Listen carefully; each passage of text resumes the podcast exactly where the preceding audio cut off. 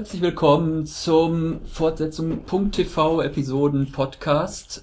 Ähm, wir sind immer noch bei der zweiten Staffel von Halt and Catch Fire.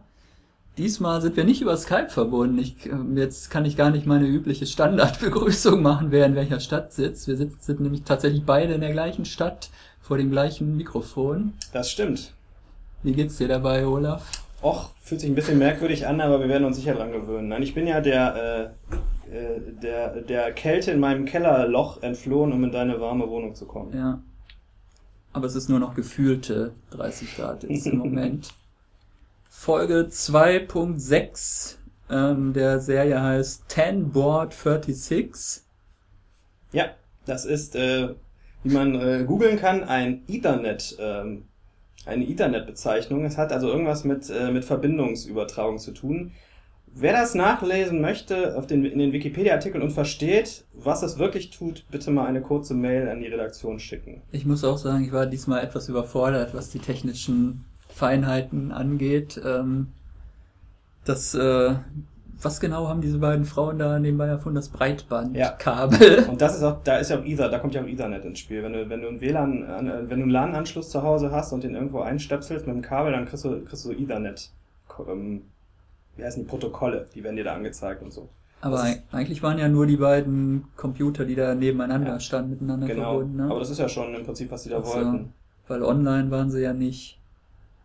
Wollen wir damit anfangen? Oder, äh, Ja, fangen wir doch mal ausnahmsweise mit Mutiny an. Es sind ja jetzt nur noch zwei Stränge. Stränge. Zwei nur noch. Ja, wir haben noch diese merkwürdige Schwangerschaftsabtreibungsgeschichte. Ja, gut, aber die gehört ja quasi zu dem Mutiny-Personal dazu. Die okay. hat jetzt aber Ja, also der Mutiny-Handlungsstrang fängt eigentlich damit an, dass der Chef von dieser ähm, Serverfirma, ich habe jetzt auch rausgefunden, dass sie einen Namen hat, Westgoop, nämlich der Jacob Wheeler, der findet, dass der der Mietzins, oder wie sagt man, der ist zu niedrig für, die, für den. Serverplatz ähm, und ähm, schickt jetzt praktisch den Joe los, um da äh, mehr rauszuholen.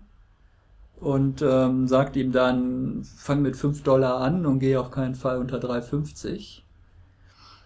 und, Und, äh, Joe sagt aber gleich, unter 5 geht's überhaupt nicht. Also Zu den- gegenüber den ja. Donner und Cameron. Das stimmt. Ich habe lange überhaupt nicht verstanden, worauf er jetzt eigentlich hinaus will oder was für eine Taktik er da eigentlich verfolgt. Naja, zum Ende wurde es ja so dargestellt, als hätte er von vornherein vorgehabt, diese AT&T-Rechner da mit ins Spiel zu bringen, an die er dann wahrscheinlich diese Software verkaufen möchte. Ich fand aber trotzdem, dass da an der Stelle deutlich wurde, was für ein mieser Sack das ist. Ich hatte in den letzten, im letzten Podcast, glaube ich, schon mal gesagt, dass ich mir nicht sicher bin, wie nett dieser Typ wirklich, wie geläutert er wirklich geworden ist nach seiner Selbstfindungsbergwanderung und seiner Geschichte mit der Sarah, aber ich fand, das war jetzt der Beweis, der hat sich kein Stück geändert. Ja, so lange wirkt es äh, eher auch auf mich so, als wenn er da so eine persönliche Rachegeschichte durchziehen will oder also ich habe das auch, es wurde ja dann auch eigentlich erst ganz zum Schluss klar, also wie du schon sagtest, dass das wahrscheinlich alles so Taktik war, wirkte aber über drei Viertel der Folge eher wie ein merkwürdiger, unverständlicher Ego-Trip. Ich wollte, ich glaube auch, dass er den beiden das genau so, er wollte, dass das so wirkt ge- gegenüber Donna und gegenüber äh, Cameron.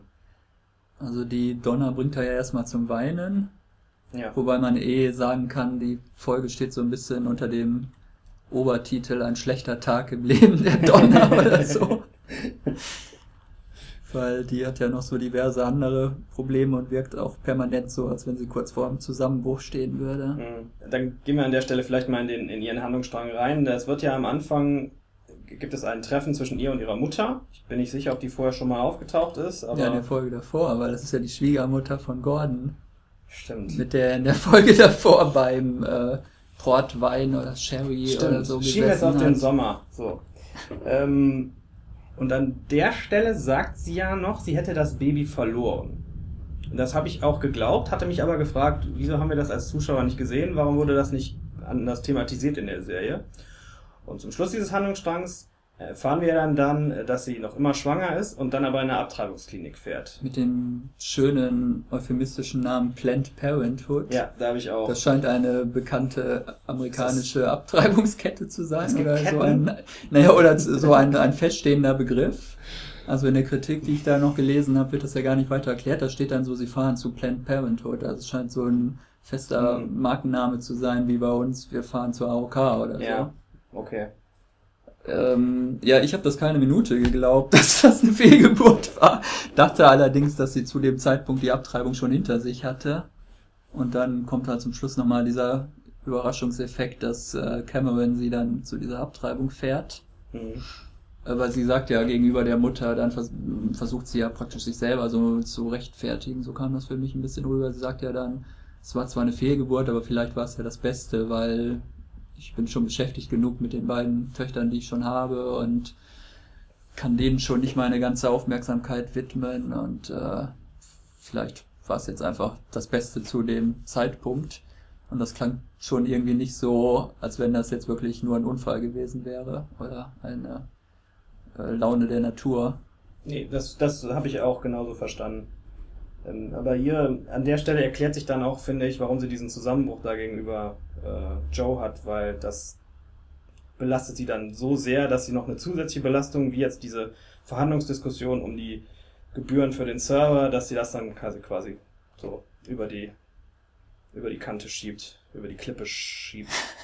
Wie sagt man auf Deutsch? naja. Ja, und dann ähm, kommt es nochmal zum, zum Recall. Nee, das war ja bei Heidi Klum. Dann kommt es nochmal zur, äh, zur Wiederaufnahme der Verhandlungen sozusagen. Ja. Diesmal aber in den Räumen von West Group, in diesem merkwürdigen Serverraum, der ja auch eine sehr freundliche Atmosphäre ausstrahlt. Und da kann Joe ihr, glaube ich, nicht mal einen Sitzplatz anbieten, da gibt's nämlich gar keine Möbel. Da steht sie dann praktisch so äh, ja, im Hintergrund halt diese Server und diese Bandmaschinen. Und dann äh, lässt Joe so die Katze aus dem Sack, was er eigentlich will. Nämlich, dass sie unbedingt E-Mail auf der Startseite brauchen und so tolle Sachen. Ja, und dann noch News, irgendwas eine mit, News über mit. Interface, was ich nicht verstanden habe mal wieder. Und dann zum dritten die Geschichte mit diesen AT&T-Rechnern mit Unix drauf. Also ich hatte, mich auch die ganze Zeit gefragt, ich dachte AT&T wäre einfach so eine Telefongesellschaft. Ich hab, wusste überhaupt nicht. Das sind anscheinend die, die Unix erfunden haben oder was? Also AT&T war ja natürlich mal ursprünglich eine Telefongesellschaft. Heißt ja American Telegraph und Telephone, glaube ich, genau. So von vor 1800, 1890 war das sicher mal eine reine Telefongesellschaft, aber danach ist das ja voll der riesen Techno-Konzern geworden. Und die haben dann Unix entwickelt oder auf ihren Rechnern. Kann schon sein. Also die haben auf jeden. Fall auch eine Computer-Eigenmarke gehabt, das weiß ich. Das habe ich mal gelesen. Und darauf, darum geht's ja da auch in dem Strang. Ja, und Joe meint halt, dass das äh, ein veraltetes Geschäftsmodell wäre, äh, wenn diese Online-Spiele nur auf dem C64 Ja, Betriebssystem. er sagt ja, 1988 spätestens sind die Dinger veraltet und da hatte er recht. ist das Base, ist das C64 Betriebssystem nicht einfach Basic gewesen? Ja, Basic, genau. Das war schön. Da das war schön, da konnte man einfach den Kippschalter umlegen und äh, musste nichts hochfahren und so ein Quatsch, sondern man hatte einfach schon das Betriebssystem zur Verfügung. Ja, auf der anderen Seite dauert es immer ungefähr ein Jahr, bis irgendein Programm geladen ist. In der Zeit konnte man dann nochmal schön Kaffee machen gehen. Das ist richtig, aber das geht mir heute bei meinem Laptop auch nicht wesentlich anders. Es äh, kamen auch nicht so komische Meldungen wie, das System muss jetzt mal runtergefahren werden, weil entweder ist es einfach abgestürzt, dann konnte man ausschalten und wieder einschalten. Also bei Mhm. Windows kommt ja ständig aus irgendwelchen Gründen, weil irgendwas geupdatet werden muss oder so, muss das Betriebssystem in 10 Minuten runtergefahren werden oder so ein Quatsch. Das geht bei mir eigentlich, hätte sich sehr in Grenzen seit 8.1, Ah, muss ich okay. sagen. Aber das ist jetzt ein anderes Thema. In der Szene mit dem Server Room, als ähm, sie ihn dann fragt, ja, was willst du denn als Gegenleistung? Hattest du da auch kurz den Eindruck, dass er überlegt, was er will? Und ich hatte wirklich einen Moment, ich hatte wirklich einen Moment Angst, dass er sagt, dass er eine Art sexuelle Gefälligkeit möchte von ihr oder so. Gleich vor an Ort und Stelle in den Serverraum. Da hatte ich wirklich, da hatte ich wirklich Angst, dass es, dass das Drehbuch jetzt irgendwie hinten den Berg runterkippt oder so. Nee, das Weil das war- hätte überhaupt nicht gepasst. Das gehörte, glaube ich, zu diesem Bluffen, zu Ja. diesem Poker-Spiel von Joe dazu. Das Wobei, kann er ja ähm, gut. sympathisch wurde er, oder sympathischer wurde er natürlich nicht durch diese ganze Aktion. Also der Joe, der wird ja immer so dargestellt, Und jetzt wieder, nachdem wir im Moment gezweifelt haben, wie er so charakterlich drauf ist, als wird er wirklich für seine Pläne und seine Ziele mehr oder weniger über Leichen gehen. Ja. Und, Und dann hatte er, ist dir das aufgefallen, in der ersten Szene, als er frühstückt, ironisch so eine Friedenstaube an der Wand hängen. das ist mir nicht Da habe ich aufgefallen. gedacht, ah. Naja. Ja, es ist so ein bisschen seltsam, weil man dachte, äh, es hat sich jetzt auch so eine halt private Beziehung ja zwischen diesen Personen entwickelt. Ein paar Wochen vorher war noch diese Einladung zum netten Abendessen und jetzt zieht er die Donner da so knallhart über den Tisch. Das fand ich auch sehr unangenehm. Was heißt das unterm Strich? Das heißt, dass diese äh, Einladung vor ein paar Wochen reine Taktik war, um sich bei denen wieder ein bisschen ranzuwanzen. Was aber auch nichts bringt, wenn man die dann ein paar Wochen später total vor den Kopf stößt. Tja. Ja. Der AV Club ist immer noch der Meinung, äh, wir sehen viel zu viel von Joe und wenn der ganz weg wäre, wäre besser. Das kann ich nicht nachvollziehen, weil er ja die Handlung durchaus vorantreibt mit diesen, mit diesen Plänen und Ja. diesen Entwicklungen. Ansonsten würden wir immer nur sehen, wie so ein paar lustige Nerds irgendwelche Codes entwickeln in, in diesem Haus da. Das ist richtig. Und die, wie die Clarks ihre Eheprobleme irgendwie in den Griff bekommen wollen. Und dann könnten wir ja auch gleich Silicon Valley gucken. Wäre allerdings lustiger. Wobei find ich dieses Mal das teilweise herzhaft gelacht lustig habe, war ich auch wieder bei Holden Catch Fire. Diese hervorragende Szene, als sie, ähm, als die Cameron und Tom, die gerade beim, beim Sex sind, da ähm, mit irgendeiner scheinheiligen ähm, Ausrede aus dem Zimmer locken wollen und sich dann alle vor dem, vor dem Fenster positionieren draußen, um zu warten, wie Tom da rausklettert. Hab ich so Das war, glaube ich, eher so American Pie. -mäßig. ja, egal. Dann, dann bin ich wohl doch so American Pie Humor empfänglich. Ich habe so gelacht.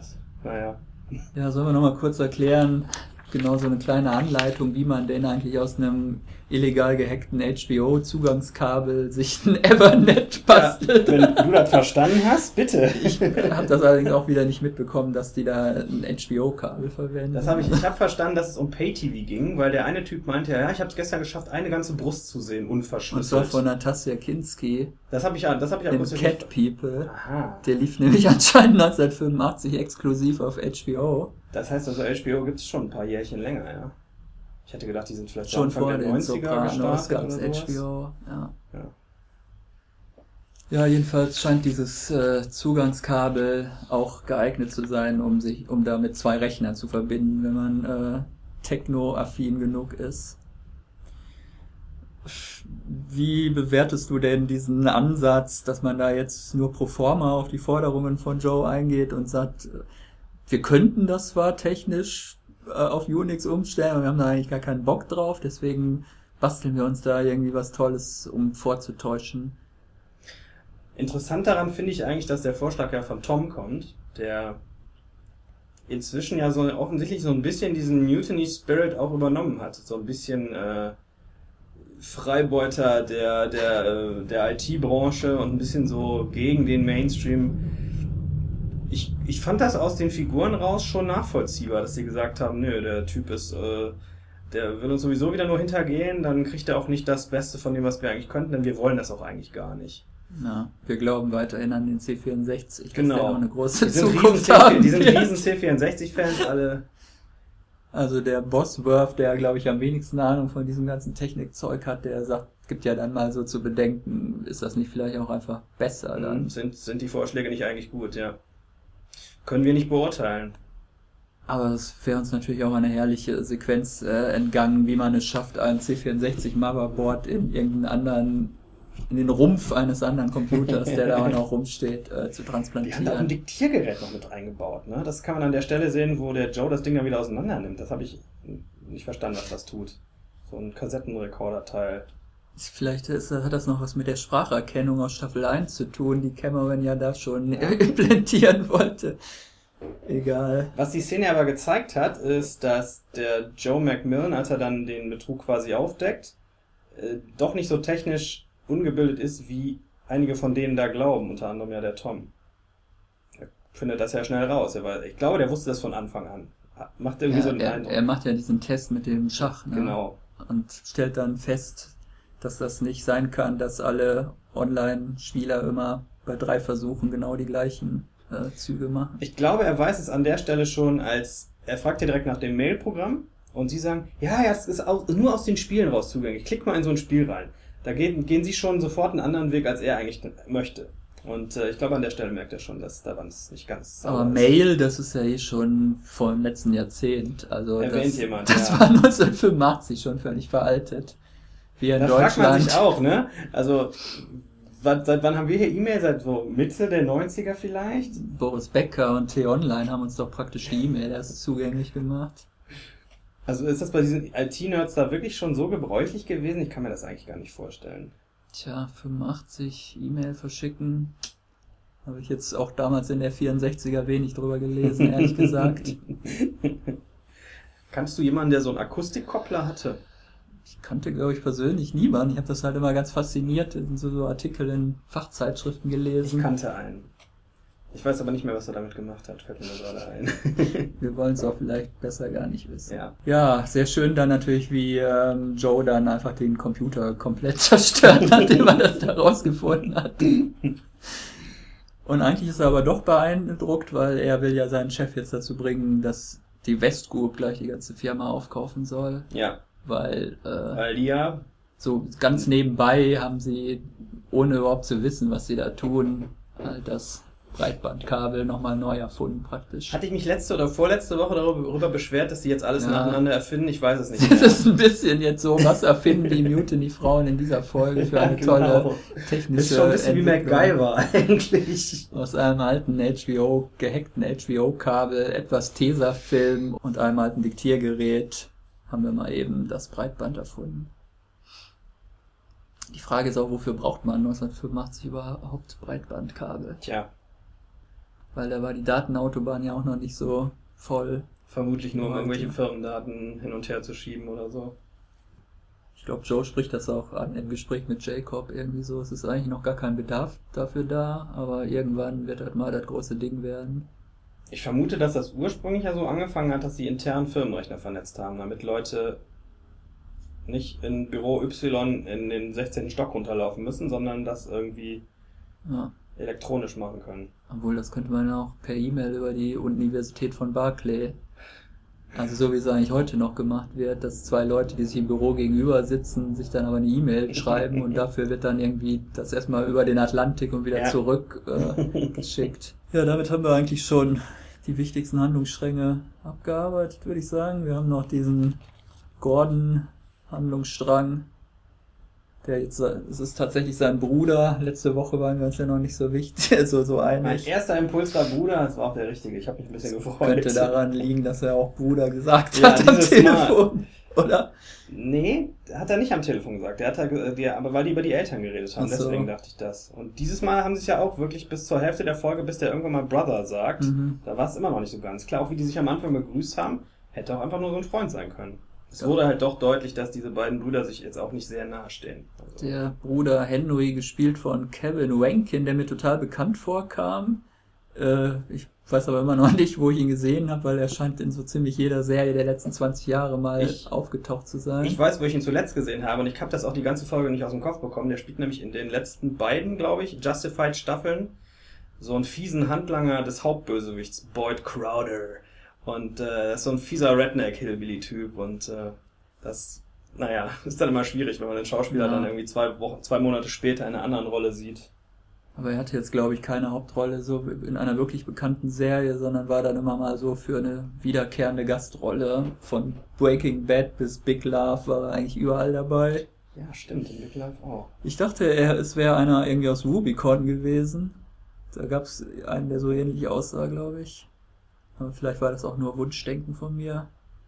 Na, hätte ja gepasst. AMC, vielleicht sind die so ein bisschen wie HBO, die lassen ihre Schauspieler erstmal vier Jahre dann liegen und holen sie dann wieder zurück in irgendeine Ja, Serie. der eine ist ja leider gestorben, der äh, eine Rubicon-Typ, der Ja. dann nochmal bei Silicon Valley den Der äh, ist, ist Selbstmord sogar gewesen. Chef dieses äh, Großunternehmens gespielt Genau. hat. Da wäre mal interessant zu erfahren, wie sie den in der zweiten Staffel rausgeschrieben haben, aber ich habe sie ja noch nicht gesehen.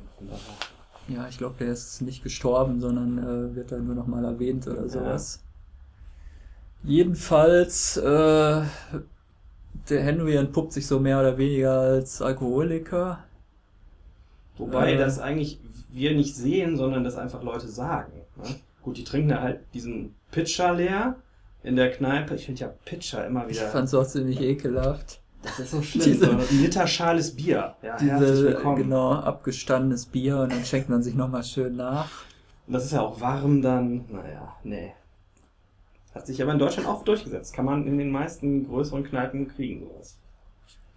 Ja, dann begegnet Gordon ja auch noch einer, wenn ich so richtig verstanden habe, gemeinsamen oder äh, einer ja, gemeinsamen Schulfreundin. Sein Bruder hatte, glaube ich, mal was mit ihr und er hätte gerne was mit ihr gehabt. Jules ist das so richtig zusammengefasst? Das hast du richtig verstanden. Und die arbeitet nämlich als Kellnerin und Single Mom und auch nicht so wahnsinnig zufrieden mit ihrem Leben, hatte ich den Eindruck. Ja, ist richtig. Aber Gordon ist ja auch mehr oder weniger auf so einer Midlife-Crisis, auf so einem Trip in die Vergangenheit. Ja, er sucht ja offensichtlich, weil er es weil er's nicht schafft, Donna zu sagen, wie schlecht es ihm geht und was er hat, sucht er nach anderen Leuten, denen er das erzählen kann. Sein Bruder erzählt das ja sehr, sehr schnell in, in der Szene mit dem Pitcher. Und äh, der ehemaligen Freundin da von seinem Bruder auch. Bevor oder nachdem sie Sex haben? Nachdem sie Sex haben, glaube ich. Ich habe ne? gar nicht verstanden, was überhaupt der Anlass war, wieso er mit der jetzt da auf diesem, mit diesem Trucker. Das habe ich auch nicht verstanden. Den Aufhänger, den, den Aufhänger habe ich auch überhaupt nicht verstanden. Er fährt quasi zu ihr und sagt, ähm, komm mal mit, ich muss dir was zeigen oder so ähnlich. Und dann sind die am See, dann gibt Kiffen. Das, ab da verstehe ich aber davor reden die über irgendwas, das habe ich aber nicht so ganz nachvollziehen können, irgendwie. Hm.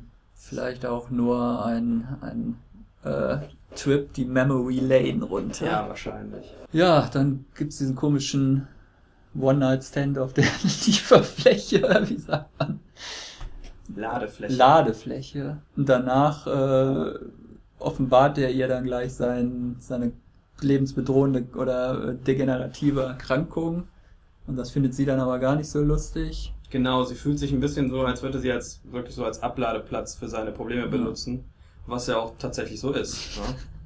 Ich meine, er tut mir schon leid, aber ich finde auch trotzdem, warum sagst du es nicht mal den Leuten, die es wirklich was angeht, so. Aber das wird sicher in der nächsten Folge passieren. Wie zum Beispiel deinem alten guten Freund Joe McMillan nee, seiner Frau, würde ich jetzt in erster Linie mal sagen. das wäre auch eigentlich der einzige Mensch, das den ja, das sagen kann. Das war ja auch so ein bisschen eines der Themen der Serie. Da gibt's ja dann am Schluss dieses Handlungsstrangs diese wirklich fantastische Szene, als sie zu Hause sitzt nach ihrer Abtreibung alleine und er mit den Kindern noch ähm, bei, den, bei seinem Bruder zu Hause ist und die dann telefonieren und sie dem Kind so eine Art Schlaflied vorsingt. Ich finde, man kann den beiden ansehen, dass sie, dass sie eigentlich dem jeweiligen Partner was sagen möchten, es aber irgendwie nicht schaffen. Fand ich eine ganz große Szene. Vorher wird Gordon ja noch vor die Tür gesetzt, praktisch von seinem Bruder. Ja, aber er ist ja noch da, der bleibt ja, ja noch da. Okay, der Bruder konnte jetzt nicht die beiden kleinen Kinder auch noch nachts vor die Tür setzen. Ja, der Bruder war so ein bisschen angesickt, weil er jetzt da mit der alten Flamme nochmal rumgemacht hat, oder? Hatte ich so den Eindruck. Und auch, dass er nochmal einen Joint durchgezogen hat und Alkohol getrunken hat, glaube ich. Ich weiß auch nicht, wobei das ist irgendwie diesen Konflikt fand ich wirklich ein bisschen, ein bisschen aus der Luft geholt. So, und da hätte ich mir ein bisschen Einleitung gewünscht. Ja. Man, es wirkt auch ein bisschen so, als wenn die Autoren nicht wirklich wüssten, was sie mit dem Gordon da jetzt noch anfangen sollen. Ich finde, die, man merkt, also ich hatte an der, in der Szene den Eindruck, die wissen, dass sie jetzt noch fünf Folgen haben und wahrscheinlich nie wieder eine dritte Staffel bekommen. Und so ein Thema wie diesen Bruderkonflikt jetzt nicht mehr großartig ausarbeiten können vorher, bevor sie den quasi schon eskalieren lassen müssen. Also du meinst nicht, dass das alles schon vor Staffelstart äh, geschrieben wurde? Du meinst, das wird tatsächlich so kurzfristig von Woche zu Woche weiter geschrieben, je nachdem wie die Quoten sind? Das ist, kann ich wirklich unmöglich beantworten. Also mein Bauch sagt, ich habe schon den Eindruck, dass sie das zwischendurch so ein bisschen entwickeln, ja. Ich glaube ja, bei so Kabelserien ist es eher so, dass da doch die Staffel vorher schon äh, ausgearbeitet wurde, weil man ja nicht die Befürchtung hat, dass man mitten in der Staffel auch noch abgesetzt werden könnte, sowas. Ist wahrscheinlich auch richtig. Ich naja, ich fand jedenfalls, dass es ein bisschen so wirkte, als hätten sie das Thema unter anderen Umständen vielleicht etwas ausführlicher beleuchten wollen. Tja, die Umstände sind halt so, AMC kann sich immer nur zehn Folgen pro Jahr leisten. Also deswegen. Die Quoten gehen übrigens wieder leicht nach oben. Hat man da nicht so viel Zeit, um äh, sinnlose Nebenhandlungsstränge auf mehrere Folgen auszuweiten. Ja, aber Gordon ist halt der Einzige, der jetzt überhaupt noch nicht mit der Hauptgeschichte irgendwie wirklich verbunden ist. Ne? Mal das, macht er mal irgendwas ja. oder programmiert mal irgendwas, was dann auch nicht funktioniert. Ja. Aber äh, er steht ja eigentlich als einziger so abseits, nachdem Joe jetzt doch wieder die Finger mit im Spiel hat und äh, einen Weg gefunden hat, seine äh, Vorstellungen da mit reinzubringen, seine inhaltlichen Vorstellungen auch mit reinzubringen. Donna ist auch Technikerin, ne? Die ist eher von der Technikseite, nicht von der EDV-Seite, ne? Die ist, glaube ich, auch Ingenieurin gewesen. Ja, sonst hätte ich ja gesagt, vielleicht können sie ihn auf die Art und Weise nochmal in die Handlung wieder reintegrieren, indem der jetzt zum Beispiel eine super Idee hat, wie man da diese AT&T Unix-Geschichte irgendwie zusammenbastelt oder so. Ja, da programmiert der wieder unabsichtlich irgendein Virus sich zurecht. Das wollen wir, äh, glaube ich, nicht mehr sehen. Ja, haben wir jetzt erklärt, was 10 Board 36 heißt? Ja, am Das Anfang ist der dieser, Name dieser von dem Ethernet. Ethernet-Standard ist das. Ethernet Standard. das so steht es in der Wikipedia oder so ähnlich und da steht auch, dass sich das nicht durchgesetzt hat und äh, ganz schnell aus der Mode gekommen ist. Ich finde ja, man sollte äh, ähm, Serien, Folgen von populären Serien irgendwie nicht so kryptische Titel geben. Aber als nächstes kommt ja dann, glaube ich, endlich Working for the Clampdown. Wie gesagt, habe ich schon angesprochen, ein Clash-Song-Titel. Da können wir jetzt nachvollziehen, wo der Titel jetzt kommt. ich weiß allerdings nicht, was Clampdown heißt, das recherchiere ich bis nächste Woche noch. ich glaube, die ähm, Pilotfolge von dieser neuen Serie Mr. Warbot, die hat ja auch so einen kryptischen Titel, die heißt ja wie so ein, Datei ein Dateiname auf einem illegalen Streaming-Portal oder so. Alle Folgen der ersten Ach so. Staffel haben solche Titel, das ist fantastisch. EPS.1 Die unterstrich heißen immer ein- irgendwas. 01 unterstrich irgendwas, Punkt irgendein Dateiformat. Das ist ganz fantastisch. Die, der, der Pilot ist sowieso überhaupt nur allen Menschen dringend zu empfehlen, der ist fantastisch. Da machst du dann als nächstes wahrscheinlich die Episodenbesprechung Mit mir selber. mit dir selber, genau. Ich verstelle meine Stimme. Weil alle anderen haben wir dann schon vergrault. alle anderen Mitarbeiter besprechen nur noch österreichische Erfolgsserien. So, dann sind wir durch, glaube ich. Haben wir noch irgendwas? Song der Woche. Das, das gar kaum, kaum Musik, diese Folge.